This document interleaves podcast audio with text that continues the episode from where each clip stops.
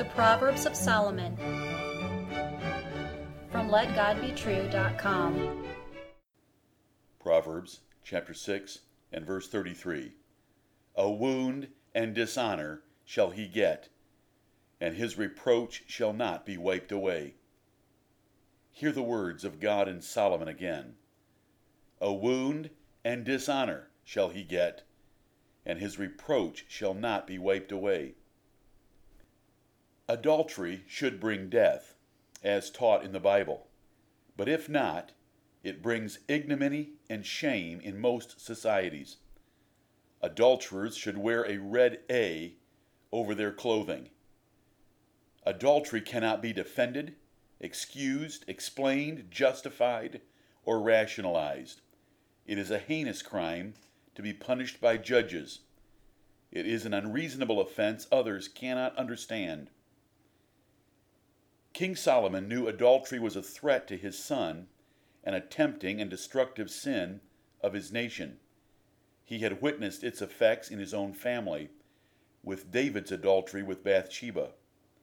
He condemned it every way he could. Solomon despised it for its bondage, destroyed families, disease, expense, illegitimate children, ruined reputations, revengeful spouses, death, and hell. This long condemnation of adultery, found in Proverbs chapter 6, verses 20 through 35, has two main arguments. First, because it is indefensible and irrational, men will not excuse it, so it ruins reputations. Second, because it cannot be justified or explained, it is usually impossible to appease jealous husbands. His arguments should help you despise adultery. What is the wound mentioned in the proverb? Punishment by the magistrate, society, or violated husband. All are under consideration by way of context. While the thief could redeem himself by restitution, the adulterer can do nothing to undo his sin in the least degree. What is the dishonor? A man's character, life, name, and reputation are disgraced and shamed. Starving men who steal food are not despised, but there is no excuse for adultery.